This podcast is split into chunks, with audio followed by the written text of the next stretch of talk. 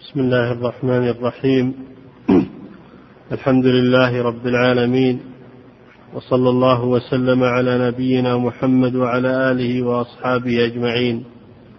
أما بعد قال المصنف رحمه الله تعالى عن أنس بن مالك رضي الله عنه أن نفرا من أصحاب النبي صلى الله عليه وسلم سألوا أزواج النبي صلى الله عليه وسلم عن عمله في السر. فقال بعضهم لا أتزوج النساء وقال بعضهم لا آكل اللحم وقال بعضهم لا أنام على فراش. فبلغ النبي صلى الله عليه وسلم ذلك فحمد الله وأثنى عليه وقال ما بال أقوام قالوا كذا وكذا لكني أصلي وأنام وأصوم وأفطر وأتزوج النساء فمن رغب عن سنتي فليس مني. بسم الله الرحمن الرحيم.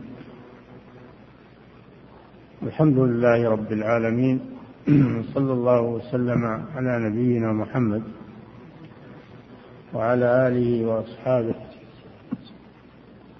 هذا الحديث فيه أن نفرا أي جماعة قليلين عندهم رغبة في الخير وهم من صحابة رسول الله صلى الله عليه وسلم.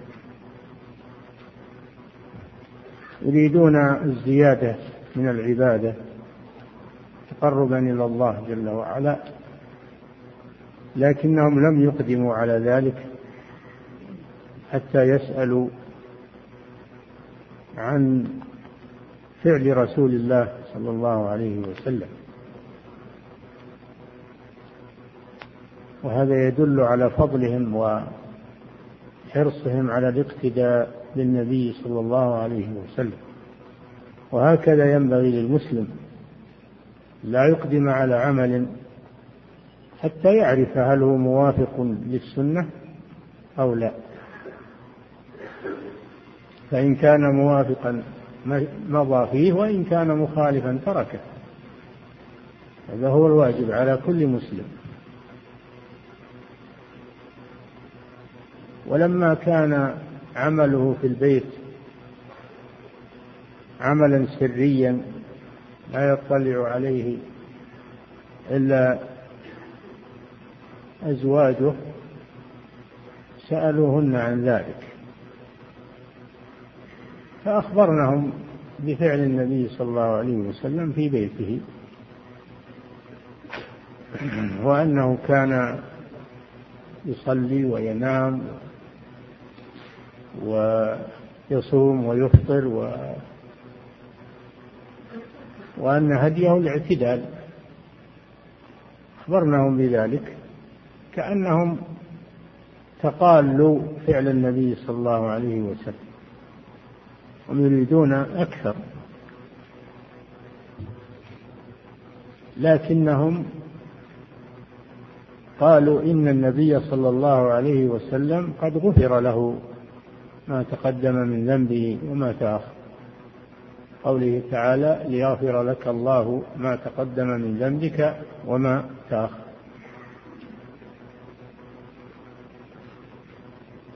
وكأنهم ظنوا أنه ليس بحاجة إلى كثرة العمل. وأنهم ليسوا مثله. أنهم ليسوا مثله. لم يغفر لهم.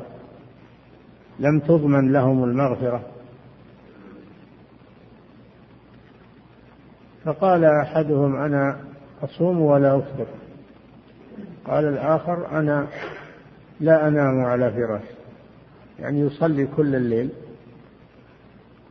قال الثالث أنا لا أتزوج النساء ولا آكل اللحم. فلما بلغ ذلك رسول الله صلى الله عليه وسلم حمد الله وأثنى عليه. هذا فيه أن أن المعلم والخطيب أنه يبدأ بحمد الله والثناء عليه في بيان مسائل العلم. حمد الله وأثنى عليه. ثم قال أما إني أخشاكم لله وأتقاكم له وإني أصوم وأفطر وأنام وأصلي وأنام وأتزوج النساء.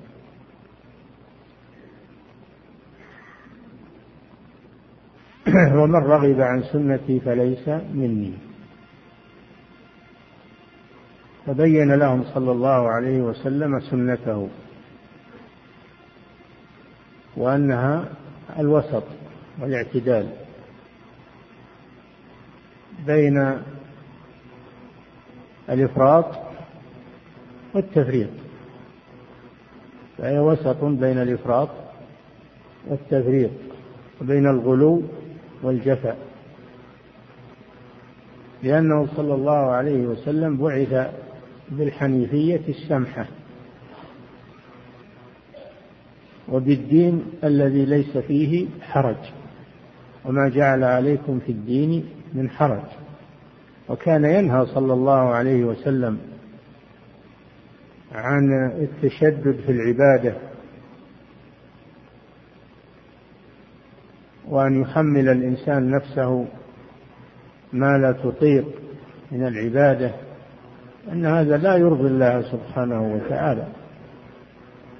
وإن كان صاحبه يريد أن يرضي الله وأن يتقرب إليه فهذا لا يرضي الله عز وجل. والاعتدال سبب للاستمرار على العمل. وأما التشدد فهو سبب للانقطاع. وترك العمل. وخير العمل كما في الحديث أدومه وإن قل. فالتشدد سبب للانقطاع عن العمل لأن الإنسان بشر. والنفس تعجز مثل الراحلة. إذا أتعبتها كلت وعجزت عن السير. وإذا أعطيتها شيئا من الراحة فإنها فإنها تبلغ المقصود. أما الذي يشق على راحلته فهو منبت لا أرض قطع ولا ظهرا أبقى. كذلك الذي يشدد على نفسه النفس مثل الراحلة. إذا تعبت فإنها تسأم وتترك العمل. وهذا شيء مجرد كثير من المتشددين ينقطعون وربما ينحرفون والعياذ بالله. كثير من المتشددين ينقطعون ولا يستمرون. ومنهم من من ينحرف ويزيغ. فهذا هذا هو الذي من اجله حرم التشدد والغلو. قال الله جل وعلا يا أهل الكتاب لا تغلوا في دينكم. وقال النبي صلى الله عليه وسلم إياكم والغلو فإنما أهلك من كان قبلكم الغلو.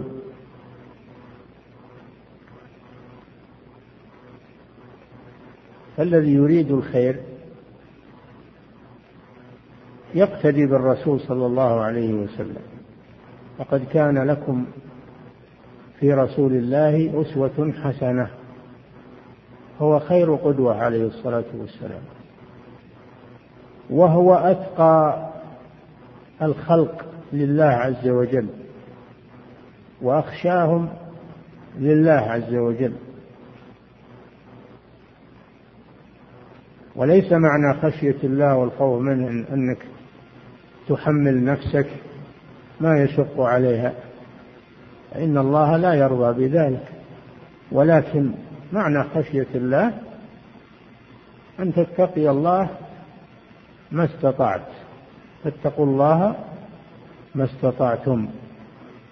لا يكلف الله نفسا إلا وسعها. لا يكلف الله نفسا إلا ما آتاها. فهذا حديث عظيم. حديث عظيم. فيه حرص الصحابة على الخير والعبادة. وفيه أنهم يرجعون إلى سيرة النبي صلى الله عليه وسلم ولا يخرجون عنها.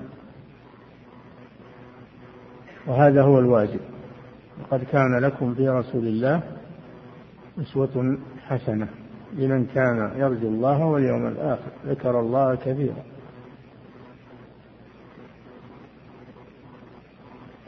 وفيه أن أن الرسول صلى الله عليه وسلم سنته هي الاعتدال بين الإفراط في العبادة والتفريط بها.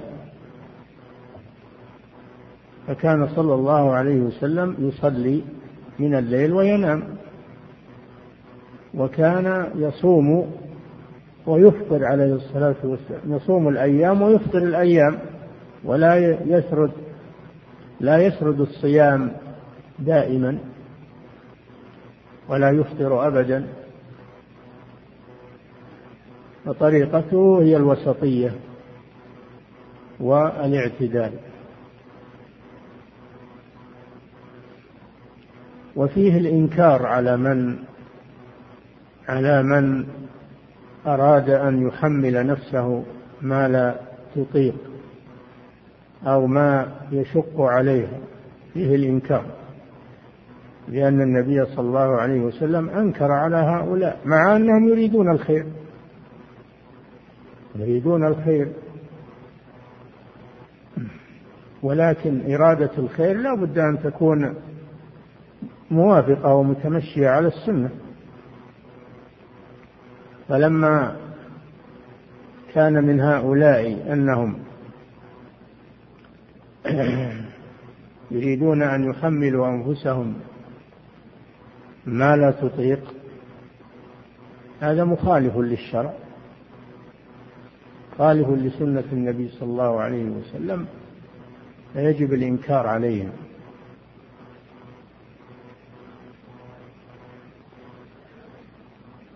وأما قوله صلى الله عليه وسلم من رغب عن سنتي فليس مني فهذا من باب الوعيد. ليس معناه أنهم يكفرون وأن الرسول بريء منهم لكن هذا من أحاديث الوعيد. ليس مني من أحاديث الوعيد. وليس معناه أنهم يكفرون لو صاموا كل الدهر أو أو تركوا التزوج أو لا ينامون الليل.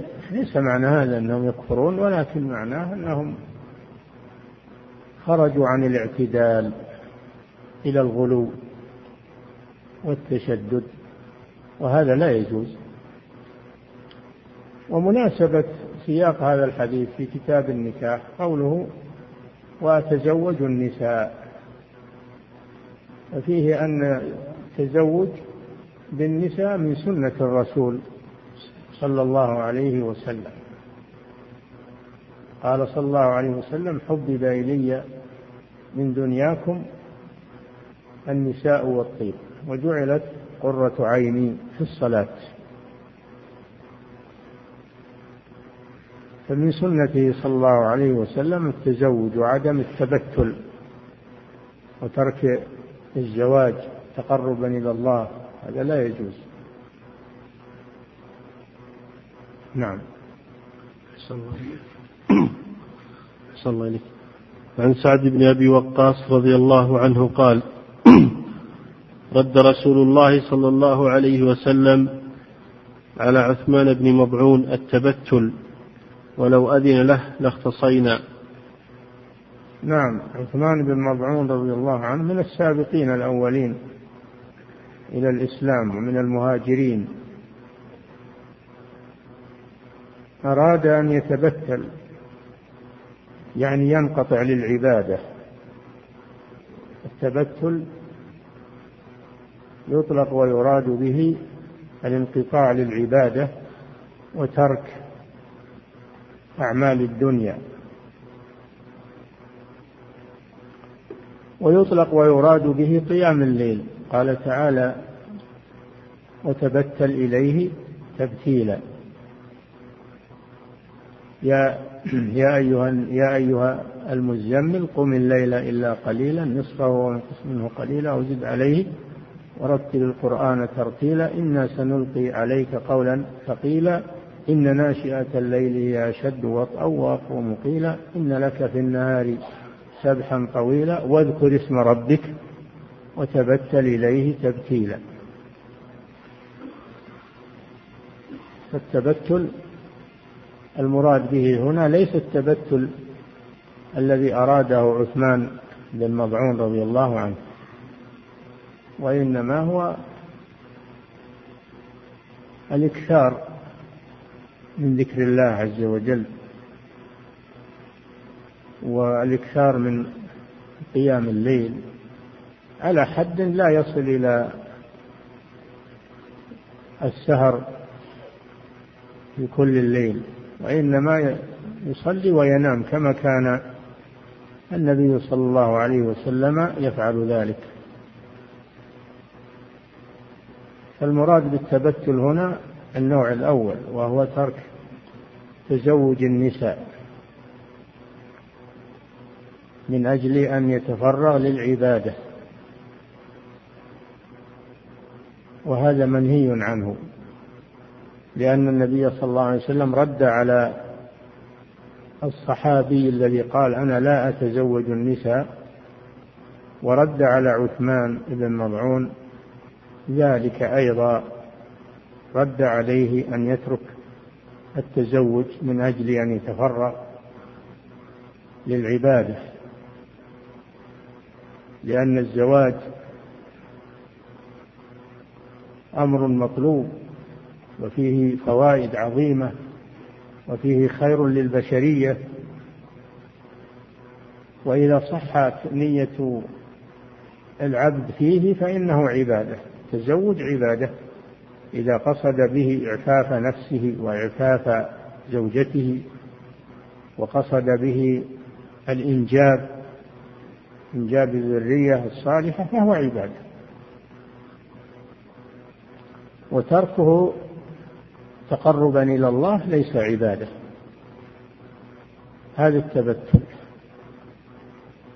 ومنه سميت آه، مريم البتول لأنها لم تتزوج.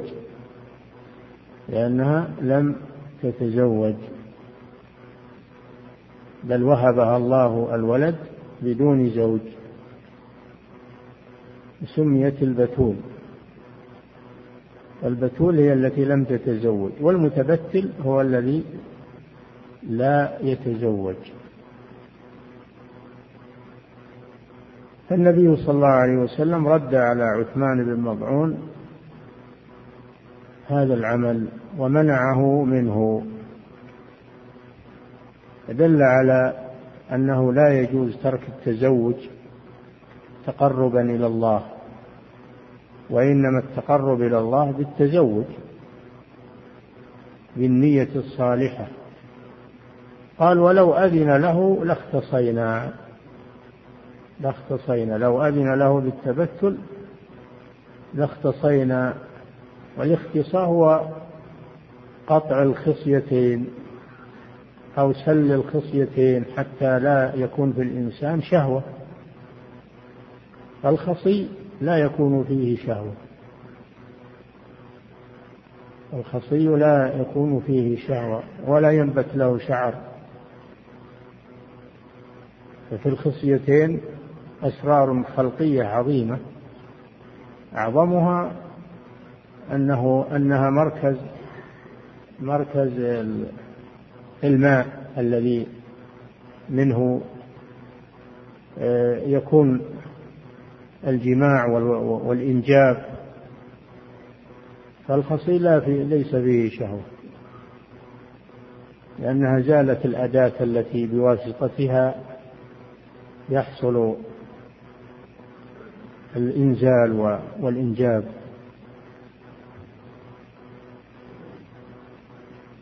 والخصى في الآدميين محرم لا يجوز خصى الآدميين. أما في البهائم فيجوز للحاجة.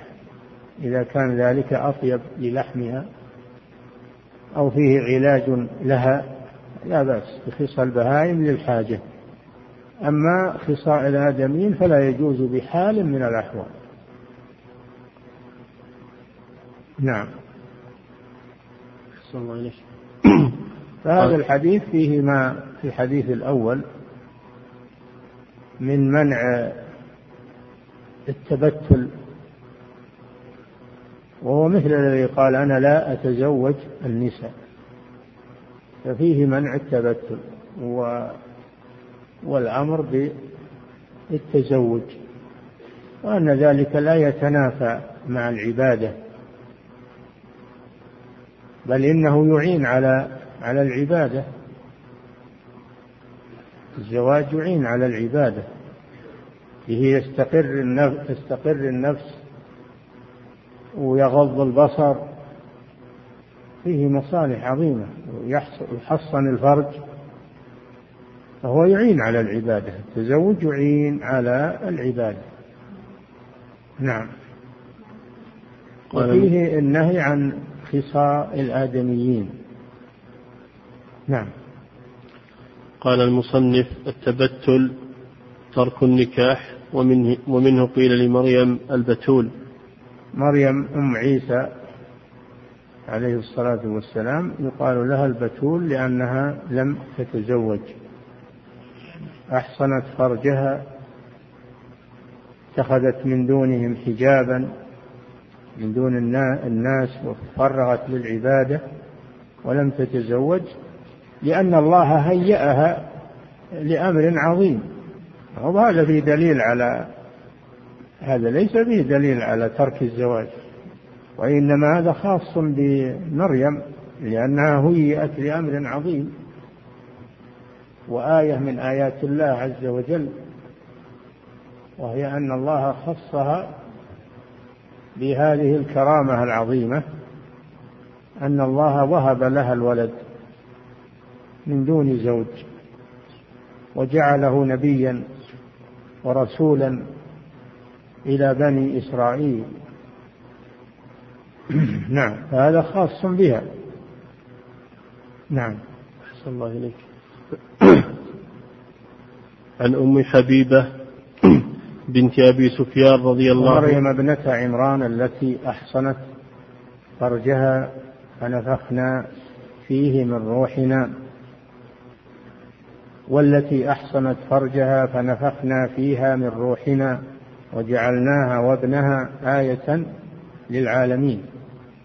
هذا خاصية لمريم عليه الصلاة والسلام مع ابنها رسول عبد الله ورسوله عيسى عليه الصلاة والسلام. نعم. أحسن الله إليك. عن أم حبيبة بنت أبي سفيان رضي الله عنهما أنها قالت يا رسول الله انكح أختي ابنة أبي سفيان. فقال أو تحبين ذلك؟ فقلت نعم لست لك بمخلية وأحب من شاركني في, في خير أختي.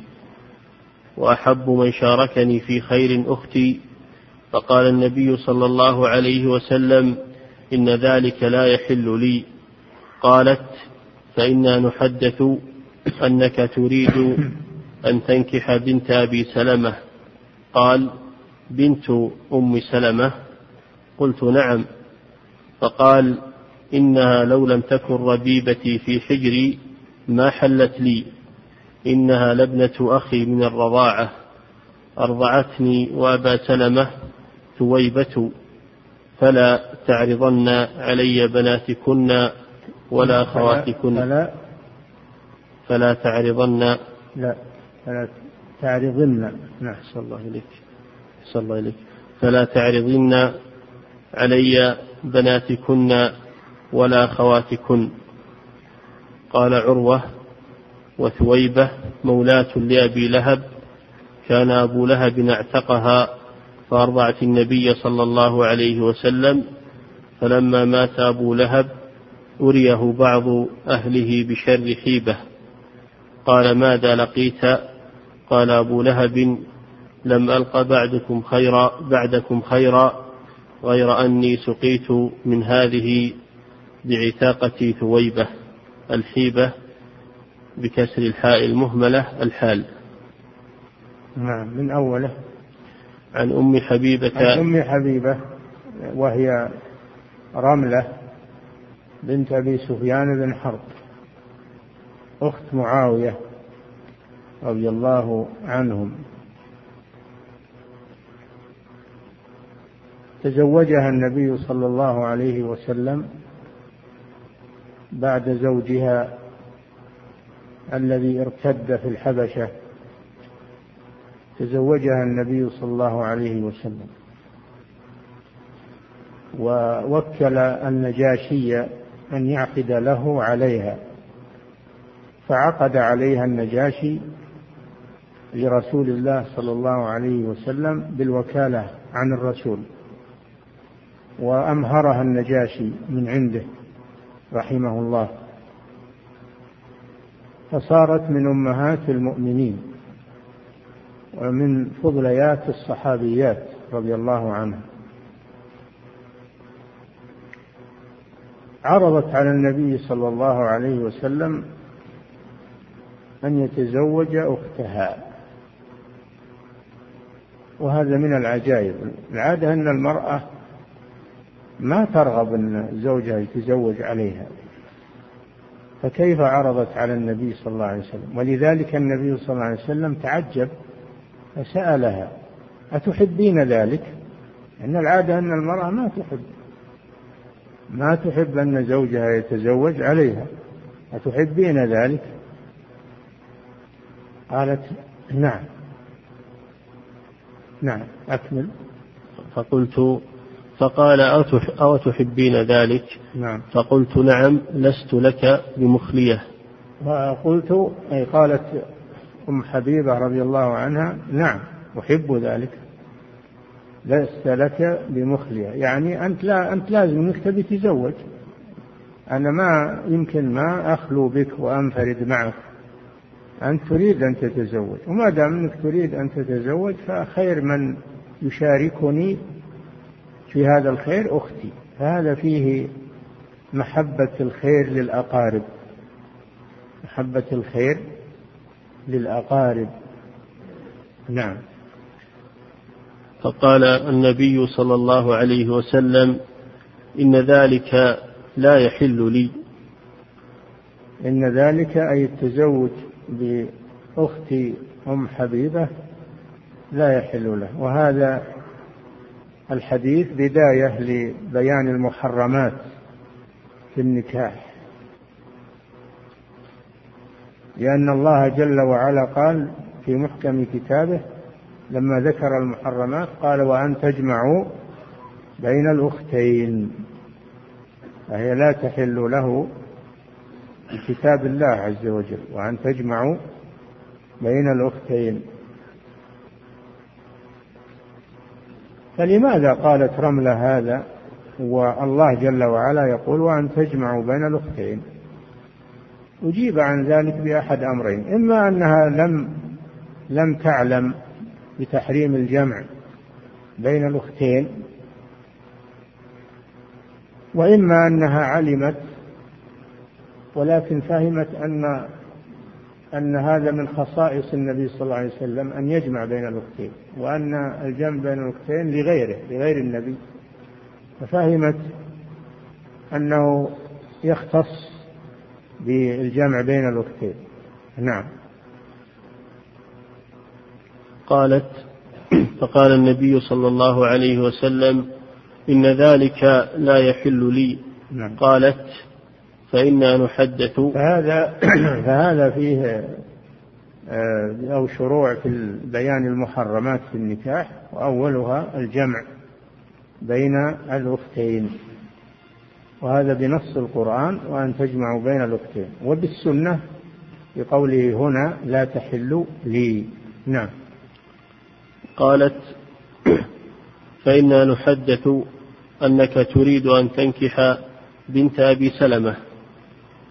قال بنت أم سلمة قلت نعم فقال إنها لو لم تكن ربيبتي في حجري ما حلت لي إنها لابنة أخي من الرضاعة.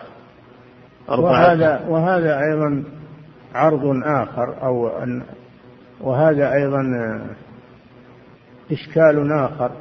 تقول إنه إن حدثنا أنك تتزوج بنت أبي سلمة. تتزوج بنت أبي سلمة. فقال النبي صلى الله عليه وسلم بنت أم سلمة؟ قالت نعم أم سلمة زوج النبي صلى الله عليه وسلم.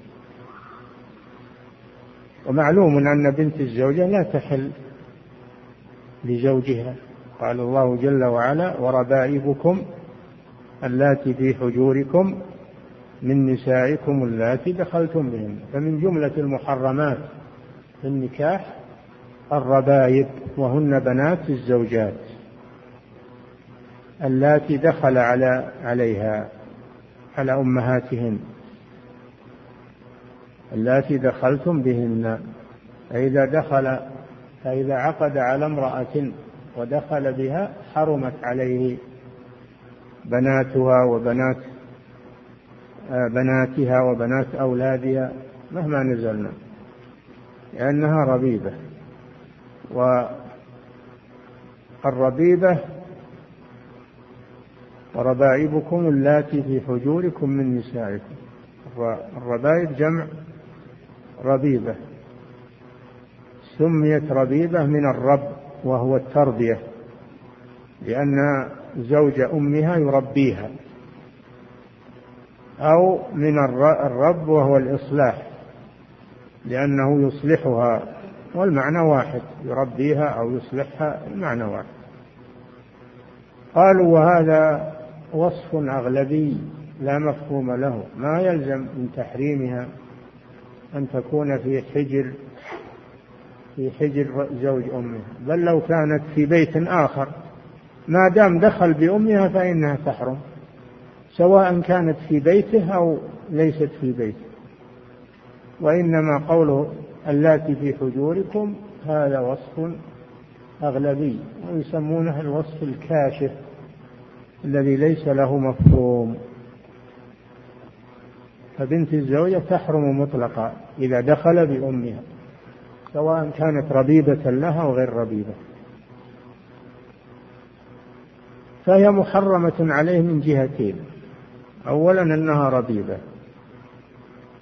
وثانيا أنها بنت أخيه من الرضاع. بنت أخيه من الرضاع. والرضاعة تحرم ما تحرم الولادة. كيف كانت بنت أخيه من الرضاعة لأن ثويبة مولاة أبي لهب أرضعت الرسول صلى الله عليه وسلم وأرضعت معه أبا سلمة. وأرضعت معه أبا سلمة. فصار أخوين من الرضاع. فبنت أبي سلمة بنت أخ الرسول صلى الله عليه وسلم من الرضاع. فهي تحرم لأمرين. الأمر الأول أنها ربيبة والأمر الثاني أنها بنت أخيه. من الرضاع. وثويبة كما شرحها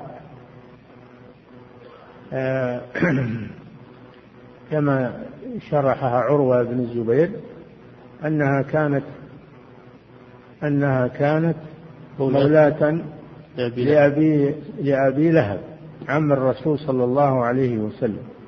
كانت مملوكة لأبي لهب. عم الرسول صلى الله عليه وسلم بشرت أبا لهب بمولد الرسول صلى الله عليه وسلم فأعتقها أعتقها مكافأة لها على البشارة بمولد الرسول صلى الله عليه وسلم. فنفعه ذلك بعد موته لأنه يخفف عنه العذاب في كل يوم اثنين ويرضع من من أصبعه يرضع من أصبعه ما يخفف عنه العذاب كما أن أنه أن أن ثويبة مولاته أرضعت النبي صلى الله عليه وسلم. وإلا فهو كافر والله جل وعلا يقول تبت يدا أبي لهب تبت يدا أبي لهب وتب سيصلى نارا ذات لهب. فهو في النار لكن يخفف عنه في يوم الاثنين فقط بسبب هذه الحسنة التي حصلت منه. وهذا خاص وإلا فالكفار لا تنفعهم الأعمال يوم القيامة لكن هذا خاص بأبي لهب. نعم. فهذا الحديث فيه بيان هذا الحديث فيه بيان نوعين من المحرمات من النساء.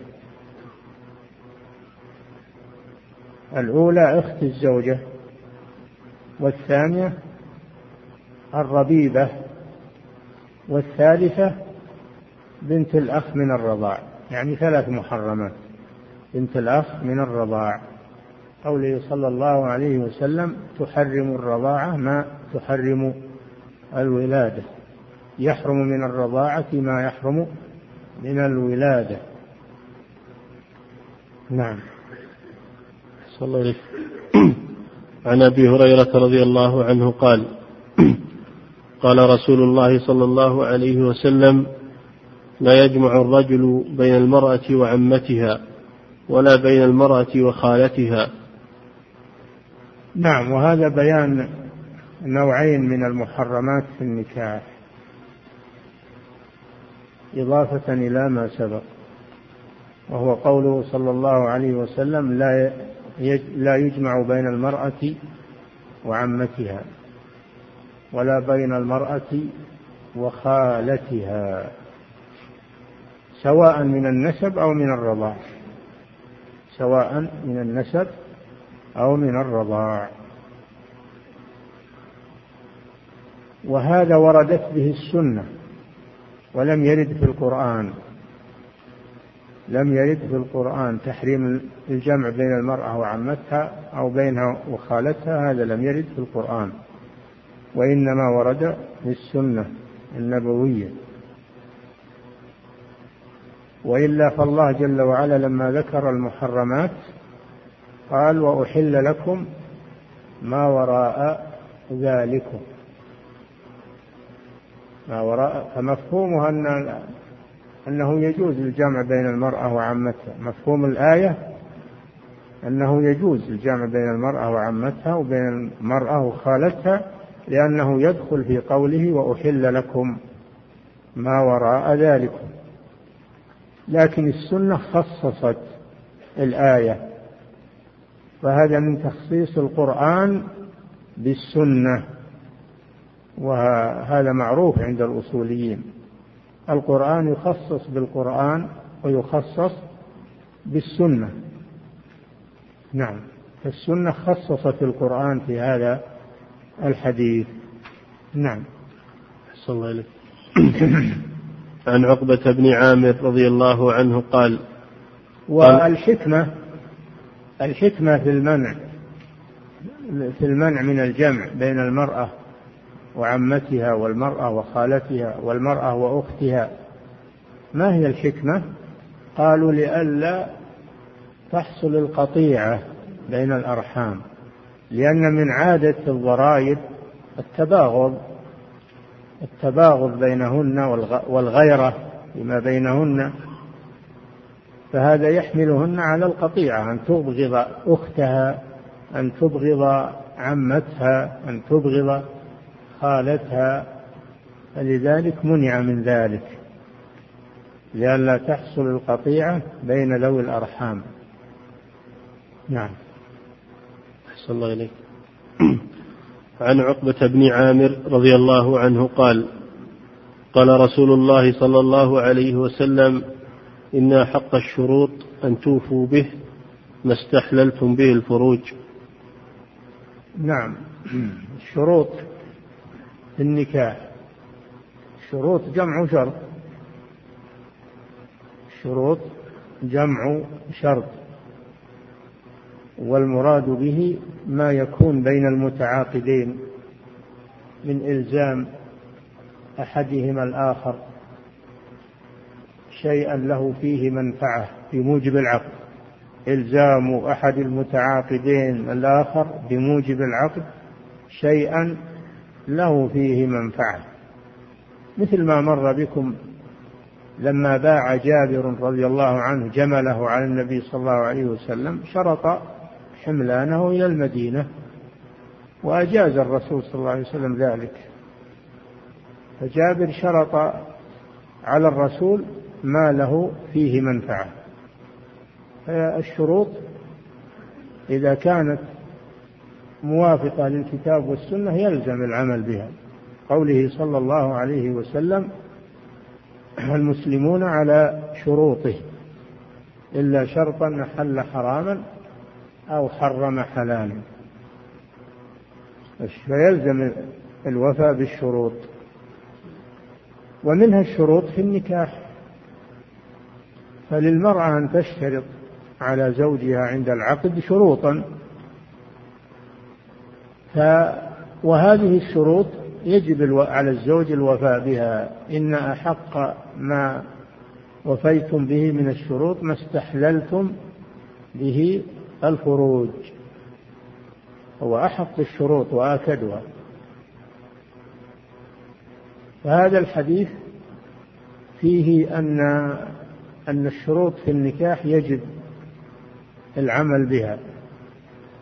ما لم تخالف كتاب الله وسنة رسوله. لقوله صلى الله عليه وسلم كل شرط ليس في كتاب الله فهو باطل وإن كان مئة شرط. وقد ذكروا أن الشروط في النكاح على ثلاثة أقسام. أحدها أن يشترط مقتضى العقد إمساك بمعروف أو تسريح بإحسان. هذا شرط صحيح يجب الوفاء به وهو من مقتضى العقد ولو لم يشترط لكن إذا اشترط فهو من باب التأكيد. فإذا كان الشرط في النكاح هو مقتضى العقد فيلزم الوفاء به. ثانيا أن يكون الشرط محرما يخالف كتاب الله كأن تشترط أن يطلق زوجته أن يطلق زوجته حتى تتزوجها خطبها وقالت ما يخالف لكن بشرط أنك تطلق زوجك. هذا حرام. نهى النبي صلى الله عليه وسلم أن تسأل المرأة طلاق ضرتها لتكفأ ما في صحفتها. هذا فيه ضرر فيه إضرار بالآخرين فإذا شرطت عليه أن يطلق ضرتها ولا ما تتزوجه فهذا شرط باطل. يبطل ولكن النكاح صحيح. يبطل الشرط ولا يبطل النكاح. الثالث شرط فيه نفع للزوجة ولا يخالف. مقتضى العقد ولا يكون فيه ضرر على أحد. كأن تشترط أن تبقى في بلدها. تشترط أن يبقى أن تبقى في بلدها أو في بيتها. أو تشترط ألا يسافر بها. هذه هذه شرط صحيح لأن لها فيه منفعة ولا فيه ضرر على على أحد. فيجب الوفاء به نعم عن عقبة بن عامر رضي الله عنه قال قال رسول الله صلى الله عليه وسلم إن أحق الشروط أن توفي أن توفوا به ما استحللتم به الفروج. نعم. كل الشروط الموافقة في الكتاب والسنة في النكاح وفي غيره يجب الوفاء بها. ولكن الشروط في النكاح آكد الوفاء بها آكد لأنه بموجبها استحل فرج المرأة هي ما سمحت له إلا في مقابل الشرط هذا. فهو استحل فرجها بموجب الشرط فيجب عليه الوفاء به. نعم. أحسن الله إليك. عن ابن عمر رضي الله عنهما أن رسول الله صلى الله عليه وسلم نهى عن نكاح الشغار. نعم وهذا أيضا من المحرمات في النكاح. نكاح الشغار. نعم أكمل. أحسن الله إليك. والشغار أن يزوج الرجل ابنته على أن يزوجه الآخر ابنته وليس بينهما صداق. نهى صلى الله عليه وسلم عن نكاح الشغار. ما هو الشغار؟ فسره الراوي الذي هو نافع مولى بن عمر فسره بأنه أن يزوج الرجل ابنته للآخر بشرط أن يزوجه الآخر ابنته بلا مهر. تجعل امرأة بدل امرأة. هذا تفسير الشغار من الراوي وإلا فالحديث عام نهى عن الشغار. نكاح الشغار والشغار هو الخلو. الشغار هو الخلو. يقال مكان شاغر يعني خالي. هو الخلو. وتفسيره بعدم المهر هذا أحد أفراده وإلا فهو أعم. وإلا فهو أعم. فالشغار إن كان على ما جاء في تفسير الراوي أن تجعل امرأة بدل امرأة من غير مهر لواحدة منهما فهذا باطل بالإجماع بإجماع أهل العلم.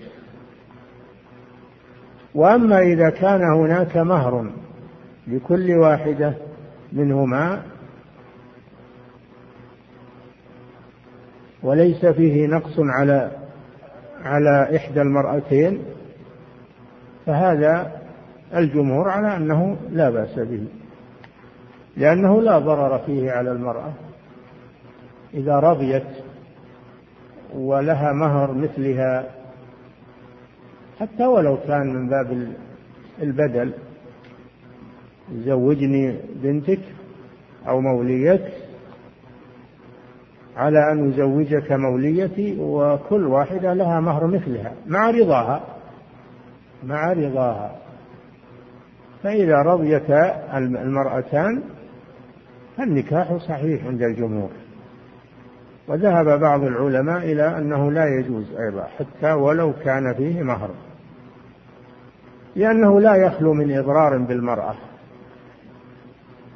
مظنة الإضرار بالمرأة ولو كان مهر لأن وليها يسخرها لمصلحته هو. فيه نوع من الاستئثار وأن وليها ما زوجها إلا لأجل مصلحته. حتى ولو كان فيه مهر وتراضي منهما. ولعموم الحديث لعموم الحديث نهى عن نكاح الصغار. وتفسير الراوي ليس حجة فعموم الحديث يقتضي تحريم نكاح الشغار سواء كان فيه مهر لكل من المرأتين أو ليس فيه مهر لأنه مظنة الإضرار. مهما كان فيه من المهر فهو مظنة الإضرار. فلا يجعل زواج في مقابل زواج. لأن هذا لا يخلو من الإضرار وإخضاع المرأة لمصلحة زوجها. وهذا ما أفتى به الشيخ عبد العزيز بن باز رحمه الله وكتب فيه رسالة رسالة نكاح الشغار. نعم. فهو يختار أن أن الشغار لا يجوز مطلقا ولو كان فيه مهر ولو كان فيه مهر. نعم. أحسن الله إليك. عن علي بن أبي طالب رضي الله عنه أن النبي صلى الله عليه وسلم نهى عن نكاح المتعة يوم خيبر وعن لحوم الحمر الأهلية. وهذا أيضا من المحرمات في النكاح وهو نكاح المتعة. وهو النكاح المؤقت. نكاح المتعة هو النكاح المؤقت. بأن يتزوج امرأة لمدة شهر أو سنة ثم يرتفع العقد. هذا نكاح المتعة. وكان هذا جائزا في أول الإسلام. ثم حرمه النبي صلى الله عليه وسلم ونهى عنه يوم خيبر في غزوة خيبر ثم أباحه يوم فتح مكة ثم حرمه صلى الله عليه وسلم تحريما مؤبدا. فهو أحل مرتين وحرم مرتين والتحريمة الأخيرة إلى الأبد لما في ذلك من المضار فإن هذا زواج لا تتم فيه مصالح النكاح وإنما هو لأجل الشهوة فقط ولا يحصل به إعفاف المرأة من كل وجه ولا يحصل به النفقة والسكنى للمرأة وأيضا الأولاد الأولاد الذين يأتون لا يلحقون بأبيهم فيضيعون. فلذلك حرمه النبي صلى الله عليه وسلم عام الفتح التحريمة الأخيرة المؤبدة.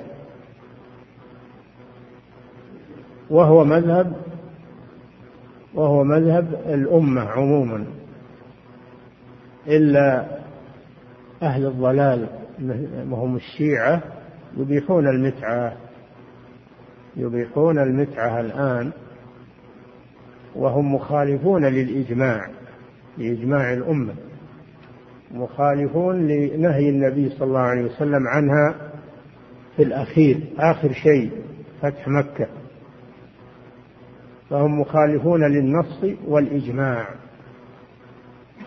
وهو نكاح باطل.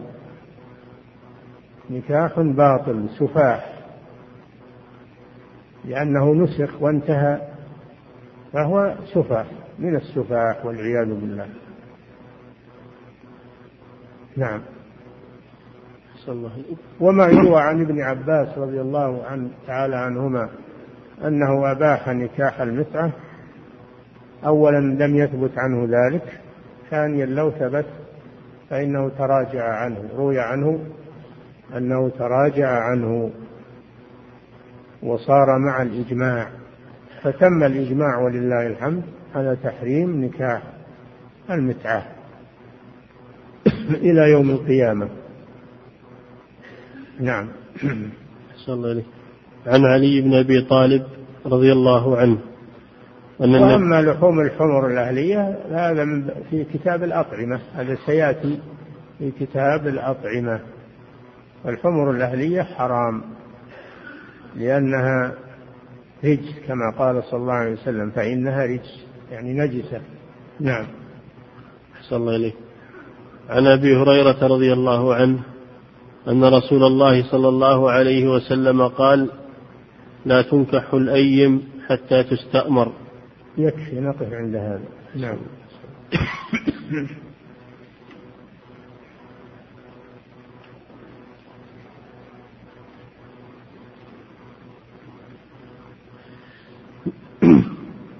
أحسن الله إليك. يقول السائل هل يشرع لمدرس القرآن في المدارس أن يبدأ بالحمد, بالحمد لله والثناء عليه؟ أم يكون ذلك لمن يدرس مسائل العلم فقط؟ ما في طيب البداء بحمد الله والصلاة على رسول الله هذا أمر طيب في, في أمور الدنيا وأمور الدين. في أمور الدنيا وأمور الدين. إن المسلم يبدأ أموره الحمد لله. بسم الله.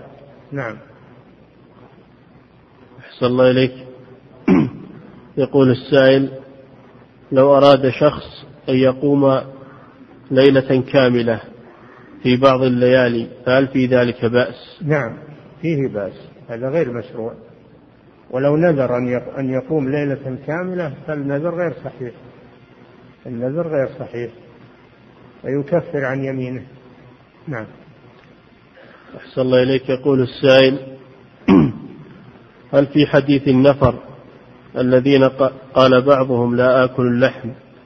دليل على أن صلاح النية لا يعني صلاح العمل لأنهم أرادوا الخير ولكنهم أخطأوا. نعم هذا صحيح. إنما يكفي صلاح النية مع مخالفة العمل. العبرة ما هي بالنية فقط العبرة بمشروعية العمل. نعم. وإلا فكثير من أهل الضلال يريدون الخير. كثير من أهل الضلال والمتنطعة والغلاة والمتشددين يريدون الخير لكن ليس لهم خير وليس لهم أجر. ولا تكفي النية. لا بد من الاتباع. لا بد من الاتباع. قل إن كنتم تحبون الله فاتبعوني يحببكم الله ويغفر لكم ذنوبكم. والله غفور رحيم. قل أطيعوا الله والرسول. فإن تولوا فإن الله لا يحب الكافرين. فلا بد من طاعة الرسول صلى الله عليه وسلم واتباعه. نعم. أحسن الله إليك. يقول السائل في الحديث ما بال أقوام؟ فهل يقال ما بال أقوام بعدم ذكر الأسماء على إطلاقها؟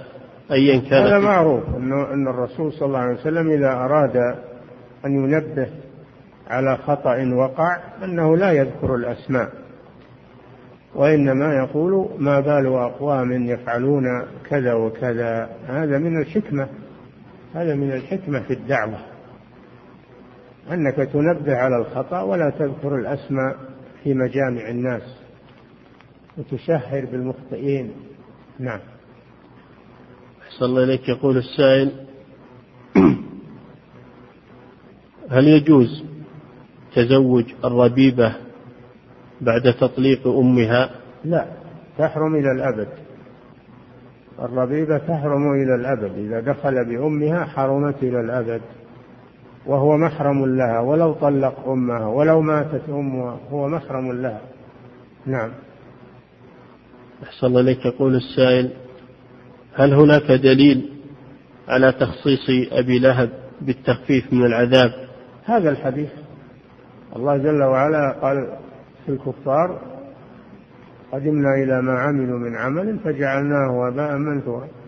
وفي هذا أن أبا لهب نفعه ذلك فيكون مخصصا ومستثنى. نعم. أحسن الله ولكن لاحظ أنه لم يخرجه من النار. ما أخرجه من النار. لكن حصل له نوع نفع فقط. نعم. أحسن إليك يقول السائل إذا شرطت المرأة على الزوج ألا يتزوج عليها فهل هذا شرط صحيح؟ إي نعم لا يتزوج عليها. فإن تزوج عليها فلها الخيار أن تبقى ولا تفسخ. هذا شرط صحيح لأنها ما تريد ما تريد المشاركة والضرة في ذلك عليها ضرر ومضايقة فلها أن تشترط هذا. لكن هذا لا يلزم الزوج ولا يمنعه من الزواج. يتزوج فإذا تزوج فهي بالخيار إن شاءت تبقى وإن شاءت تفسخ. نعم. أحسن الله إليك يقول السائل هل في حديث أنس رضي الله عنه رد على الخوارج والمرجئة؟ من أي ناحية؟ فيه رد على الخوارج في الغلو.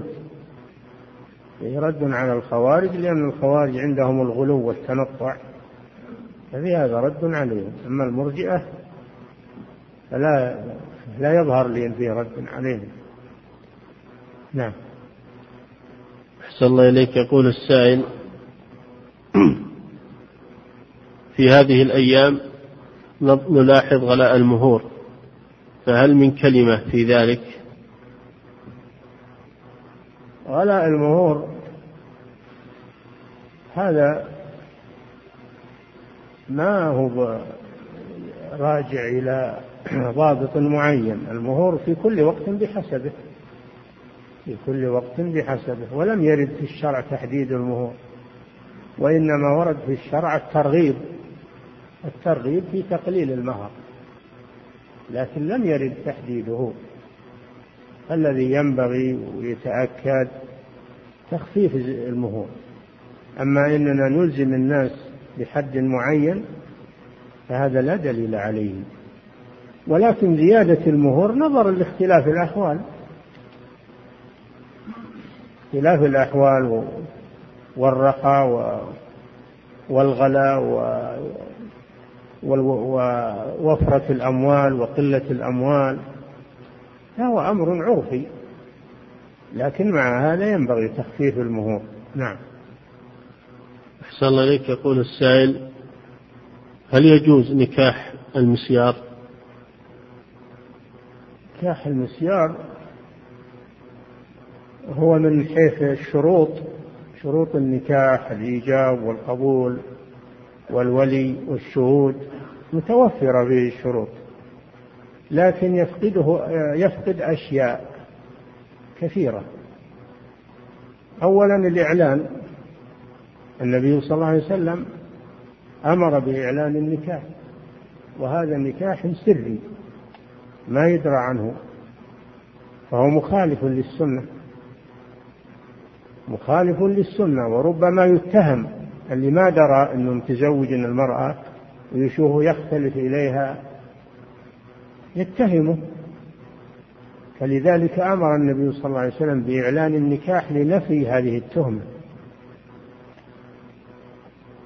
ودفعا ل دفعا لأعراض عن أعراض الناس أنهم يتهمون بالزنا وربما أنه يحصل عليه ضرر ربما يضرب أو يمسك لأنه ما ما أعلن النكاح حتى يعرف أنه زوجها. فهو عرض نفسه للخطر في هذا الأمر. ثم هو يأتي على استحياء يأتي مختفيا. ما هكذا النكاح؟ النكاح علانية ولله الحمد ما في عقد شريف ما في سرية واختفاء. فهذه ناحية الناحية الثالثة أن زواج المسيار ينزع سلطة الزوج على زوجته وقوامته عليها وتصير حرة تذهب إلى أين شاءت ولا يدري عنها ولا يقوم عليها ولا يحفظها ولا يصونها ففيه نزع لقوامة الزوج على زوجته وحمايته لفراشه لأنه لا يدري عنها وين تذهب وين تروح وين ما له سلطة عليه. والزواج ليس كذلك. رابعا أو خامسا فيه ضياع الأولاد لأن الأولاد لا ينشأون في بيته. وإن جابهم في بيته ما صار معهم أم. وإن خلاهم مع أمهم لم يكن له عليهم رقابة. ففيه مفاسد زواج المسيار فيه مفاسد. نعم. أحسن الله إليك. يقول السائل هل يجوز النكاح بنية الطلاق؟ هذا محل خلاف و المتعة هي ما صلح به الزواج إلى مدة شهر أو ما شرط في العقد أنه مؤقت لكن بنية الطلاق هذا ما ما صرح به وإنما هو شيء منوي في القلب. وقد اختلف العلماء فيه منهم من أجازه نظرا لأنه لم يصرح بتوقيته وإنما هذا شيء في نية الزوج. ومن العلماء من منع منه لأنه يشبه المتعة. لأنه يشبه المتعة. إلا أنه لم يصرح به ولأنه خديعة. إذا لم تدري المرأة ولا وليها أنه يريد بس فقط أيام أو مدة إقامته في البلد هذه خديعة. لهم زوجوه على أنه زوج لها يستمر وهو يريد خلاف ذلك. هذه خديعة وإضرار وإضرار بالنساء. أما ما يفعله كثير من الشباب اليوم يسافرون وقت العطلة ويأخذون معهم فلوس ويلعب بالنساء يتزوج الليلة ثلاثة وأربعة يطلع من ذي يدخل على ذي وقصده الشهوة فقط. فهذا من التلاعب بالنكاح وهذا أمر لا يجيزه فيما أعلم لا يجيزه أحد من العلماء. تلاعب. تلاعب بالنكاح. يروح معه فلوس ويتزوج هذه ويطلق ويتزوج ويطلق ويتزوج ويطلق وكل ليلة عند وحده. هذا أصبح شهواني فقط. والنكاح أشرف من من هذا أنه يجعل بمجرد البهيمية نكاح عقد شريف يحترم. وله آثار وله مقاصد. نعم. فهذا لا لا أظن أحد يقول بجوازه. اللي يروحون على هذه الصفة ما أظن أحد يوافقهم على هذا الشيء. نعم. أحسن الله إليك. يقول السائل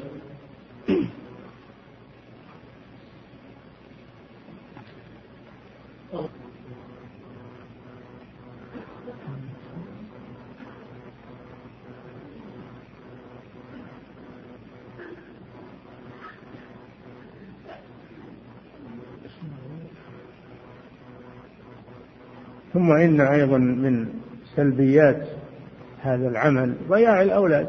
هل في الليل يتزوج وحده ويطأها ويطلع للثاني؟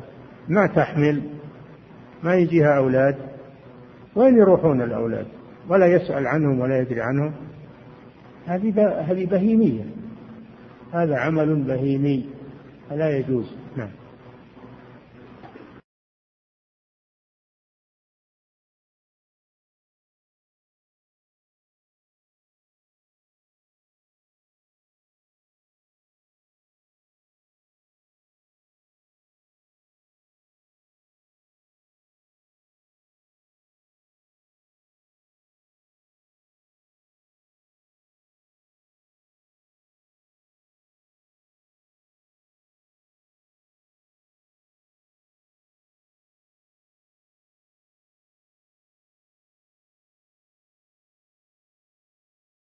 رد على أحد. تسميه تقول جاء فلان في كتابه الفلاني لأنك لو ما سميته ولا ذكرت كتابه اللي هو ترد عليه قالوا الناس وين المصدر وين ال... لازم تبين هذا في الكتابة لازم تبين هذا. أما الكلام العام في مجامع الناس فإنك تقول فعل بعض الناس كذا وكذا. كما كان النبي صلى الله عليه وسلم يقول ما بال أقوام. نعم. أحسن الله إليك.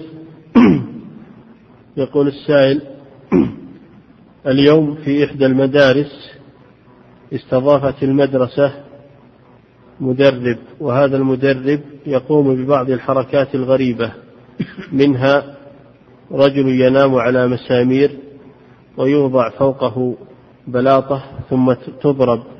هذه البلاطة بمرزبة كبيرة ولا يضره شيء. فلما سئل عن ذلك قال إن العضلات مع التمرين تقوى. فهل هذا العمل صالح؟ هذا ساحر. هذا ساحر وشعوذة. هذا من الشعوذة والسحر. هذا لا يجوز. ويجب أن هذا يمسك ويذهب به إلى الهيئة. إلى هيئة الأمر بالمعروف والنهي عن المنكر. لتجري معه اللازم. ما يخلى يلعب على الناس في المدارس على هذا ساحر. هذا من سحر القمرة والتخيل لا يجوز هذا العمل. لو أجيب دبوس وأغرزه به ما ما استطاع أنه يصبر.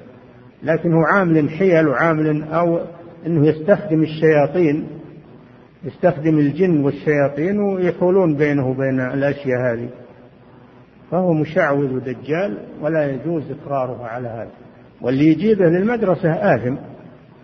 نعم. أحسن الله إليك. يقول السائل إذا عقد على الأم ولم يطأها فهل تحرم؟ ولم إيش؟ يقول إذا عقد على الأم ولم يطأها. كيف يطأها بالفتح؟ ولم نعم انطق بها صحيح. ولم يطأها ها؟ ولم يطأها يطأها بالجزم نعم. أحسن الله إليك. ولم يطأها. نعم. فما حكم البنت هنا؟ إذا إيش؟ يقول إذا عقد على الأم. ولم يدخل بها. الله جل وعلا يقول وربائبكم اللاتي في حجوركم اللاتي دخلتم بهن اللاتي دخلتم بهن فإن لم تكونوا دخلتم بهن فلا جناح عليه فإذا خلا بأمها حرمت عليه البنت. وطئها أو لم يطأها الخلوة التي دخلتم بهن. نعم. أحسن الله إليك. يقول السائل هل يجوز الجمع بين المرأة وبين ابنة عمتها؟ إيه، وش المعنى ما في معنى بين المرأة وبنت عمها بين المرأة وبنت عمتها ما في معنى نعم. أحسن الله إليك. يقول السائل حديث الرسول صلى الله عليه وسلم لا تسبوا أصحابي هل هو خاص بجميع الصحابة أم بالذين آمنوا قبل الفتح؟ خاص بجميع الصحابة كيف يكون خاص بجميع الصحابة؟ يعني عام قصده عام لجميع الصحابة نعم. لا تسبوا أصحابي هذا عام. فلا يجوز سب أحد من الصحابة. لا من أسلم قبل الفتح ولا من أسلم بعد الفتح. كل من ثبتت صحبته فلا يجوز سبه. قوله لا تسبوا أصحابي. نعم. وكون, وكون سبب الحديث ما حصل بين خالد بن الوليد وعبد الرحمن بن عوف هذا سبب لكن العبرة بعموم اللفظ لا بخصوص السبب. نعم. أحسن الله إليك يقول السائل ما هي أقوى الأسباب التي تعين على العمل بالعلم الكتاب والسنة؟ ما هي؟ يقول ما هي أقوى الأسباب التي تعين على العمل بالعلم الكتاب والسنة؟ ما ما هي إيش أقوى؟ يقول ما هي أقوى الأسباب؟ إيه؟ التي تعين على العلم على العمل بالعلم الكتاب والسنة الكتاب والسنة اي نعم سؤال ركيك أقوى الأسباب التي تعين على العلم والعمل إخلاص النية لله عز وجل إخلاص النية لله عز وجل والابتعاد عن الابتعاد عن الكسالى و و ال... ال... عن الكسالى والمخذلين وأن تكون مع الطيبين ومع المحافظين ومع الراغبين في العبادة وصاحب الطيبين وتبتعد عن الكسالى و والذين لا يرغبون في لا يرغبون في العمل الصالح أو بكثرة العمل فابتعد عنه. وتأكل الحلال أيضا لأن أكل الحرام يكسل يكسل عن العمل. والأكل من الحلال يقوي على العمل. قال تعالى يا أيها الرسل كلوا من الطيبات واعملوا صالح. فأكل الطيبات يعين على العمل الصالح وأكل الحرام يكسل عن العمل الصالح. نعم. كذلك يقول السائل ما هي أعظم الأسباب التي تعين على بر الوالدين وكذلك على تدبر كتاب الله عز وجل؟ الأسباب أن تعرفها. تعرف الأسباب اللي تعين على بر الوالدين. تقوى الله سبحانه وتعالى ومطالعة الأدلة الدالة على الأجر والثواب في بر الوالدين ومطالعة الأدلة الدالة على تحريم العقوق وعلى ما يكون على العاق من الإثم. فهذا مما يقويك على بر الوالدين. نعم. أحسن الله إليك. يقول السائل يقول أنا من رجال الأمن ولله الحمد. وسؤالي يقول هل يجوز لنا قتل هؤلاء الفئة التي قامت بالأعمال الإرهابية وهناك من يقول هذه فتنة ولا يجوز قتلهم لأنهم مسلمين. هذا كلام باطل. اللي يقول لا يجوز قتلهم هذا كلام باطل. ربما أنه منهم أو متعاطف معهم. اللي الذي ما يندفع شره إلا بالقتل يقتل. إذا لم يندفع شرهم إلا بالقتل فإنهم يقتلون دفعا لشرهم ولهم شرهم عليكم فقط على رجال الأمن فقط بل شرهم على المجتمع كله. فهؤلاء إذا قاوموا إذا قاوموا وشهروا السلاح فإنه يجب قتلهم. أما إن استسلموا ولم يشهروا السلاح واستسلموا فلا يجوز قتلهم بل يقدمون للمحاكمة. والنظر في أمرهم لكن إذا شهروا السلاح فإنه يجب قتلهم.